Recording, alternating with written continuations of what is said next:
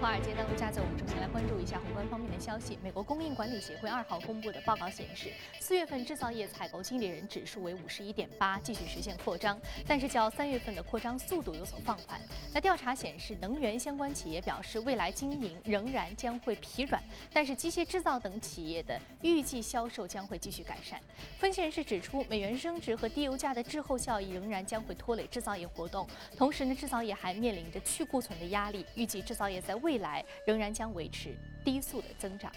美国经济数据大都疲软，支持了美联储对于升息的谨慎立场。加上企业财报令人失望，拖累美元继续走软。美元指数创下去年八月二十四号以来的新低。那四月的美元指数累计下跌一百六十二点，连续第三个月下跌，创出了二零一四年年中以来最长的月线下跌时间，意味着投资者对于仅仅依靠美国经济支撑全球经济的信心开始下滑。那受到美元持续走软推动，黄金、白银持续上涨，期金再度创下了一年以来收盘的新高。那受累于美股上涨和最新美国经济数据，美国国债价格同样出现了下滑。好，接我们再来看欧洲数据编辑机构 MARKET 二号公布的数据显示，欧元区四月制造业 PMI 中值为五十一点七，高于预期的五十一点五。那至此呢，欧元区制造业 PMI 已经连续两个月小幅上涨。不过 MARKET 首席经济学家威廉姆森强调，欧元区制造业仅仅是从今年早些时候拉低中轻微的回升，无论是原材料成本价格还是出厂的货物平均价格都在持续下降。不过呢，降幅比此前几个月都要小。那目前来看，调查数据显示，至少对于整个欧元区来说，没有迹象表明欧洲央行刺激政策或者是更疲软的欧元有助于制造业的复苏。昨天呢，日元对美元汇率刷新十八个月以来的高位。日本股市日经二五指数则是大跌百分之三点一，至一万六千一百四十七点，盘中最高跌幅超过百分之四。那市场人士表示，上周四日本央行意外的。加码没有加码宽松，使得日元暴涨、日股暴跌的势头持续。尽管随后多位日本财经界高层进行了安抚市场的表态，但是目前来看效果有限。例如，日本财务大臣麻生太郎就表示，将在有必要的时候采取行动。但是日股日元走势依旧，目前的许多机构看好日元的前景。巴菲特周一还表示不会寻求。一年一度的伯克希尔哈撒韦股东大会呢，在刚刚过去的周末召开。那接下来我们来看一下啊，在现场的第一财经记者传回来的画面。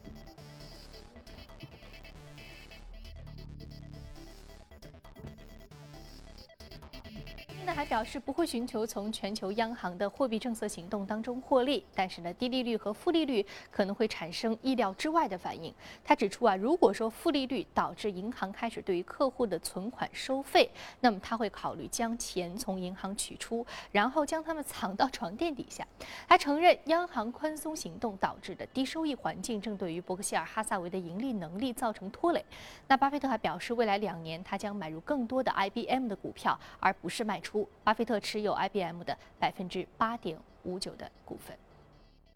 伯克希尔第五十一届股东大会当天暴雨倾盆，而来自世界各地四万多投资者朝圣巴菲特的热情不减。八十五岁的巴菲特看起来依然是精神矍铄。This is my tenth annual shareholder meeting with Warren Buffett, and I can't believe it. Each time it gets more interesting. It's unbelievable. It's the most fascinating shareholder meeting on the planet. There is nothing else like it.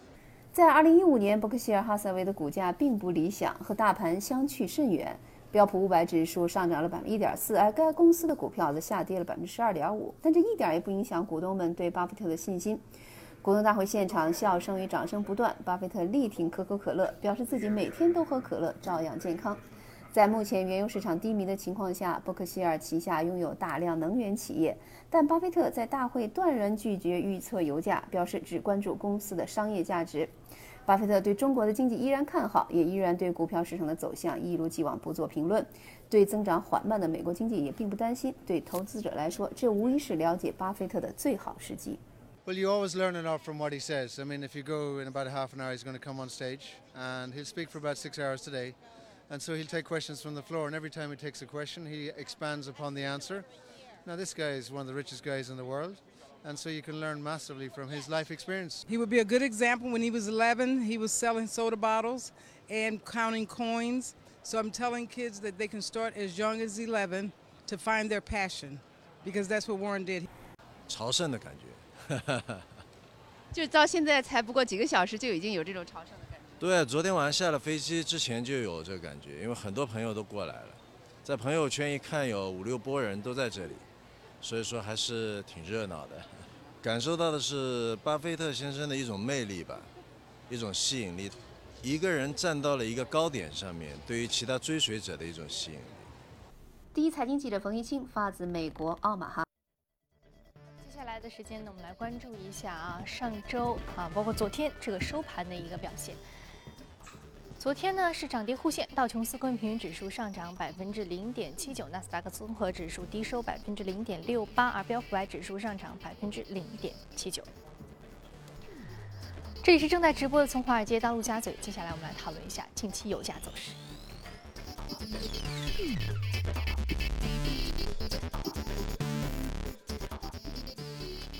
好，今天我们请到现场的嘉宾呢是来自于国泰基金的基金经理吴向军先生。我们知道今天我们要说的是金价，但是呢，在此之前，可能我们还是对于这个油价比较感兴趣，因为我们看到其实刚刚巴菲特的股东大会当中，他提出了一句话，说他断然拒绝去评论油价。你觉得他为什么会断然拒绝评论油价呢？呃，他一直对油价长期看好，这个是呃，我觉得已经很明显，因为他买入了很多家呃跟原油相关的股票。呃，那么，但是呢，他可能所说的可能对于短期的油价并不做呃这种判断，这是呃一个投资者比较，大多数大多数的投资者都不愿意对短期的呃市场价格的波动做出呃非常呃强烈的这种判断。那么像昨天我们看到油价也是有小幅回落，那么上一个月的话，油价上涨了大概百分之二十左右，呃，那么最近一段时间呢，最近过一两天大概回落百分之二左右。那么长期来看的话，呃，我觉得呃六月份我们需要看一下，呃欧派克的这个会议，呃他们每半年开一次会，六月初有一次会议的话，是不是会达成一定的限产啊这样的一个呃协定？呃，我个人觉得可能性是非常大的。呃，在呃几周之前呢，他们呃有这样一个临时的一个会议，呃差一点达成这个协议，也是沙特最后一分钟的这个。有一点这个事端，那么我觉得在六月份当中协议的可能性比较大。嗯，所以说达成这个协议的话，未来对于油价可能是一个正面支持作用的可能性比较大，就看这个协议能不能够达成。好，那接下来我们再说到今天的一个主要的话题，就是金价。金价我们有三个重要的因素，一呢是美联储暂缓了加息，另外一方面呢各国央行一个宽松的一个大的啊货币政策的一个大潮已经来了。另外最重要的就是说这个金价它接近了它这个成本线，这个成本线的数字呢，这个成本是越来越高了。对的，对的。所以说。重要的三个因素都是助推了金价的上涨。是的，呃，我们看到，呃，我们在放假的时候呢，呃，黄金的价格突现了一千三百美元，呃，每盎司，这个也是一个比较重要的心理关口。呃，虽然说它没有呃停在一千三百美元之上，但是呢，对于全球投资人来讲的话，也是呃也也是一一个比较重要的数字吧。那么，仅仅在十二月份的时候，我们来看到黄金价格非常的疲软，啊，当时呢接近。接近一千美元的这么一个低位，那么我个人觉得呢，一千美元这个低位呢，可能是一个比较呃呃重要的一个支撑。为什么呢？就是像你刚才所说的，呃，黄金的价格现在这个开采成本总成本呢，已经接近了一千美元了。那么它再跌到一千美元之下呢，可能性比较啊比较小一点。但是呢，呃，最近一段时间我们看到各国的央行，尤其是美国的美联储呢。呃，也停止了这个加息的这个步伐。以以前呢，在去年我们都认为，呃，美联储可能会加息呃比较快一点，呃，但是现在看来的话呢，呃，尤其在三月份没有加息，六月份的加息的可能性比较大一点。但是呢，这个呃，我们看到他也是不太情愿的。那么在这种情况下呢，呃，人们对于全球的这个长期的通胀的这个顾虑呢，也是越来越多的。那么呃。我们可以看到有很多这个财经界人士、这个投资界人士呢，对于呃全球的这样的一个呃负利率，像日本、呃欧洲还有很多其他部地方的负利率，还有呃美国的持续低利率啊，中国呢呃也是在这个不断的印钱，呃而且利率也不断的下行，这样一个全球的这么一个大环境呢，呃呃短期对于呃呃经济呢是一种刺激，但长期来看的话呢。呃，历史上有很多次，呃，这样的呃各国的这种呃大规模的宽松货币政策的宽松呢，最后留下一些后遗症。对短期将经济这个下行给止住了，或者说我们说短期打了一剂强心针，但是从长期来看，可能未来还有很多的后遗症可能要去舒缓。对的，所以说在这种呃环境下呢，黄金还有呃房地产，呃是成为大家这个规呃规避长期呃通胀风险的一个呃两种非常重要的投资工具。像今年呢，我们看到美国两大呃黄金股啊呃呃一个是呃这个 Freeport McMoran。一个是 Newport，呃，这两个黄金股呢，今年以来表现都是翻倍了，嗯，远远超过。黄金我们在节目当中也提到，对的，远远超过了大市的表现。嗯，但是我有一个疑问，就是说我们说黄金它呃的避险的这个周期啊，可能是要慢于整个经济复苏的周期的，对不对？那么说黄金，我们阶段性的说它呃有上涨有下跌，而且它是一个就是说是涨跌，绝对是要比经济周期来的要更加的剧烈一些的。或者说它的频率更高一点，那我们怎么来看对这个呢？因为一个经济周期的这个呃，像美国的经济周期的大概六到十年一个周期，呃，那么呃，黄金呢主要是跟这个商品价格来的。那么商品价格呢，它可能波动的这个频率呢要比这个周整个周期要稍微频繁一点，呃，但是呃总体来看的话呢，长黄金的这个周期啊，如果看这个中小周期的话呢。也是呃五六年，那么当然更小的周期可能一两年有一次，啊，但长的周期来讲的话呢，可能几十年有一次大周期也是有可能。嗯，好，那接下来我们再来关注到的是隔夜领涨的板块和个股分别是什么？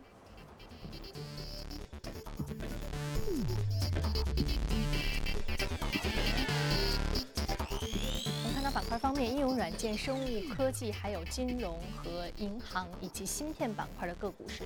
领涨的。我们今天要说的是通用金融公司，上涨幅度百分之十八点三七，是属于金融板块的个股，目前的价格是四点零六美元每股。呃，最近一段时间，呃，影响股票的走势的比较重要的原因呢，就是他们的 earnings，就是季报。美国的季报季节呢，现在呃也是接近尾声了。那么 j a m e s Financial 也呃，刚才我们说这家公司 JNW 呢，也是发表季报比较晚的公司，它发布的一季部一度季报呢非常好啊，利润超过预期百分之五十啊，这个是比较夸张一个数字。那么也是呢，以前呃几个月呢，呃它的股价下跌有点过度。那么这个公司主要是做的什么？是做按揭保险的，美国的。呃，按揭呢，它是有保险的，呃，很多种东西都是有保险。那么按揭保险什么意思？就是说你在银行做按揭的时候呢，呃，有很多这种呃信誉不太好的呢人呢，他就购买保险以减降低他违约的风险。那么呃，肯定是一方面在房价上涨的时候呢，呃，这个违呃违约的风险就越低嘛。另外一个呢，就是说呃，因为购买的人呢，一般都是信誉不太好的人，那么。但是在呃经济呃这个扩张的时候呢，呃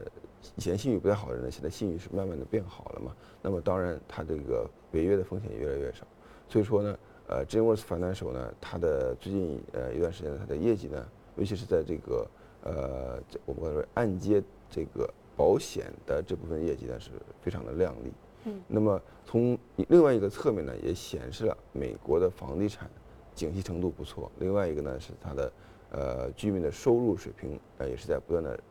增加。那么呃美国的失业率呢现在是越来越低了，从当初的大概呃最高的时候呢是零零九年的时候大概百分之十左右，现在已经下降到了百分之五以下，而且它的长期失业率呢也在不断的下下跌。那么收入呢呃也随之增加，所以说对于整个房地产板块呃，那么也是一个比较好的提振作用。嗯。好的，非常感谢向您先生这一时段对于宏观方面的一个点评，另外也非常感谢对于个股方面盘面以及相关行业的一个预判。那接下来呢，我们进一段广告，广告回来继续接着聊。好，这一时段我们来关注重要的公司动态。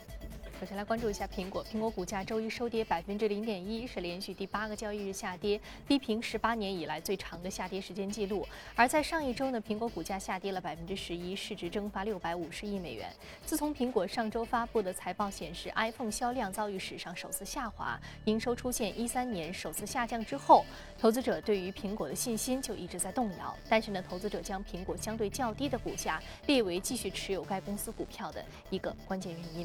我们来关注一下百度魏则西事件持续发酵，国家网信办已经牵头成立联合调查组进驻百度。百度通过电子邮件声明就调查作出表态，将配合调查，并且其有责任使网上的消息有效。受到这个消息影响，百度公司股价在美股重挫百百分之七点九，下跌了十五美元。伯克希尔。哈利伯顿和贝尔修斯是全球第二大和第三大的油田服务企业。二零一四年十一月，哈利伯顿宣布将以现金和股价收购贝克修斯，希望组成全球油田服务业的巨无霸。不过呢，美国媒体昨天援引知情人士的消息称，这项合并交易将因为监管障碍而最终被迫终止。哈利伯顿将在五月四号之前向贝克修斯支付三十五亿美元的分手费。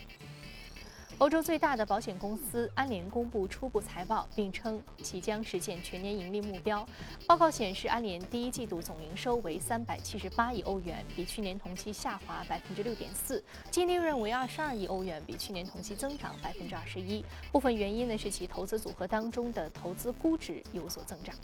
根据日本共同社报道，因为高田公司生产的安全气囊问题而召回的汽车，预计将从目前约六千万辆增至一亿多辆。预计整个召回费用将会超过一万亿日元。召回对象的扩大，将会使得高田的经营状况不可避免地进一步恶化。那目前呢，高田公司为了增资，正在寻求出资企业，并且请求汽车厂商予以支持。好，刚刚我们看完了公司动态之后，再和嘉宾一起聊聊值得关注的板块和个股分别是什么。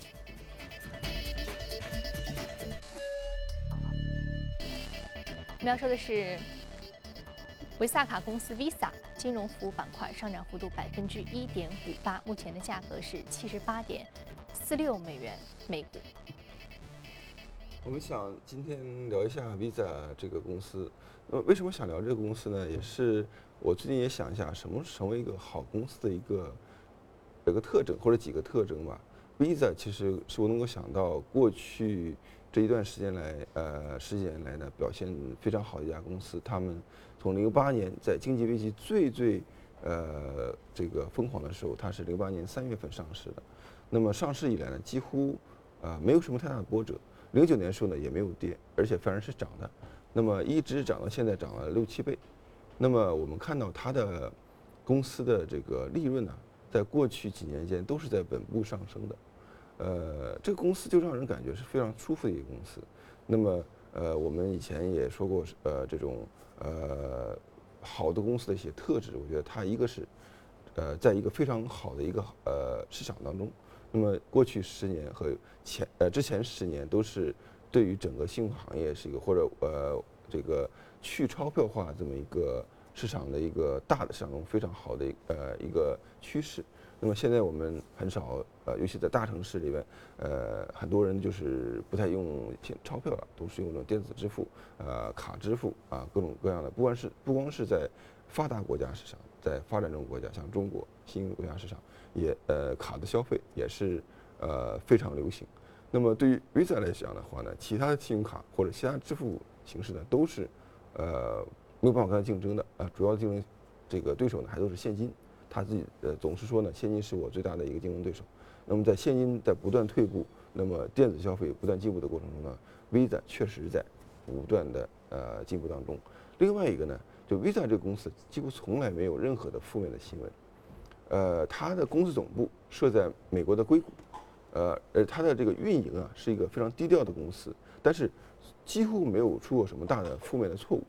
那么呃，像这种呃这个不光是这个运营的呃迅速便捷，到安全呃这个保险各方面呢都做得非常的好，而且呢它是呃在不断的整合各大银行的这种信用卡的后台的业务，那么呃使得它的这个利润率啊在过去上它是上上市之后每年发布年报季报，它的利润率在现在这种环境下呢，还是每年不断的增长当中，所以它是像一个这个非常润滑非常好的像机器一样，在这个不断的前进的。所以说，呃，我们看到呃，不管是这个国内还是国外，最近有些很很大的公司呢，呃，有一些这种负面的新闻在出现。那么，呃，有很多公司的为了短期的利益呢，也是在呃牺牲了这个长期的这种呃呃企业信企业的信誉度。或者长期的一个基础。对的，那么像 Visa 这个公司呢，我们也平常看不到什么太多的 sexy 的新闻，但是呢，它能够在不断的呃这个进取在这个行业也好，在个身的呃自身的这个呃锤炼当中呢，也是非常的呃很简单，它的市场占有率在每个人的信用卡上一看就是知道。对的你出境如果要消费，首选是 Visa 啊。对的说 Union Pay 或者说其他的一种支付方式或者支付的公司，可能没有 Visa 的市场占有率这么高。是的啊，所以说它其实不需要太多的、过多的这样一个信息，使得它自己的知名度在提高了。对的但是您刚刚提到，其实说我们说支付行业在一五年岁末年初的时候，其实是有一个比较大的一个蓬勃的增长的。我们说的这个 Apple Pay 啊，对的啊，还有这个呃其他的一些呃支付方式啊，我们说有硬件，然后有支付的系统，也有像 Visa 这样的一个联联网的这样一个网络。那么说支付行业整个这个行业，我们应该怎么去看？包括像 Visa 这样的大的巨头，它在启动未来会扮演什么样的角色？支付行业现在的增长率肯定是呃呃这个超过金融行业，也超过整个呃这个经济的增长啊、中国也是一样。那么各大信用卡公司在中国的呃增长是有目共睹的。那么中国另外也有是这信用卡之外的支付，电子支付，像这个支付宝。呃，其他的呃也是在蓬勃的兴起，尤其是我们现在看到蚂蚁金服已经独立出来了，那么很多呃现在呃我人都在讨论蚂蚁金服什么时候上市嘛，大概是一七年初或者一六年底，我们认为会在 A 股上市。现在呢，它的估值我们上个星期也看到一个新的估值的这个非常恐怖，大概三三千多亿的这么一个呃人民币的一个估值啊呃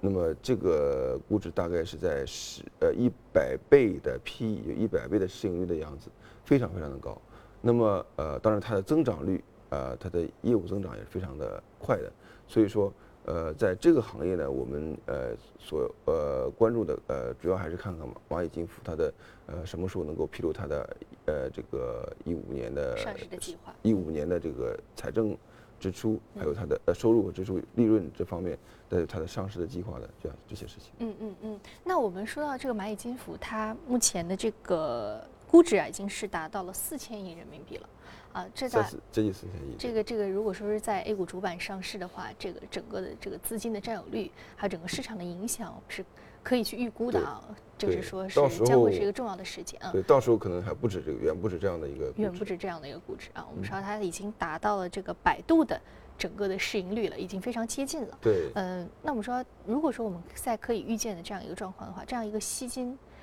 非常重要的一个吸金的公司，它会对这个市场的资金面和整个市场的影响产生什么样的影响？我们可以为此做什么样的准备吗？这个还是比较远的一个事情，所以说我们嗯现在做准备有点太早。嗯那么呃，我觉得它的正上市的正面的影响，呃，应该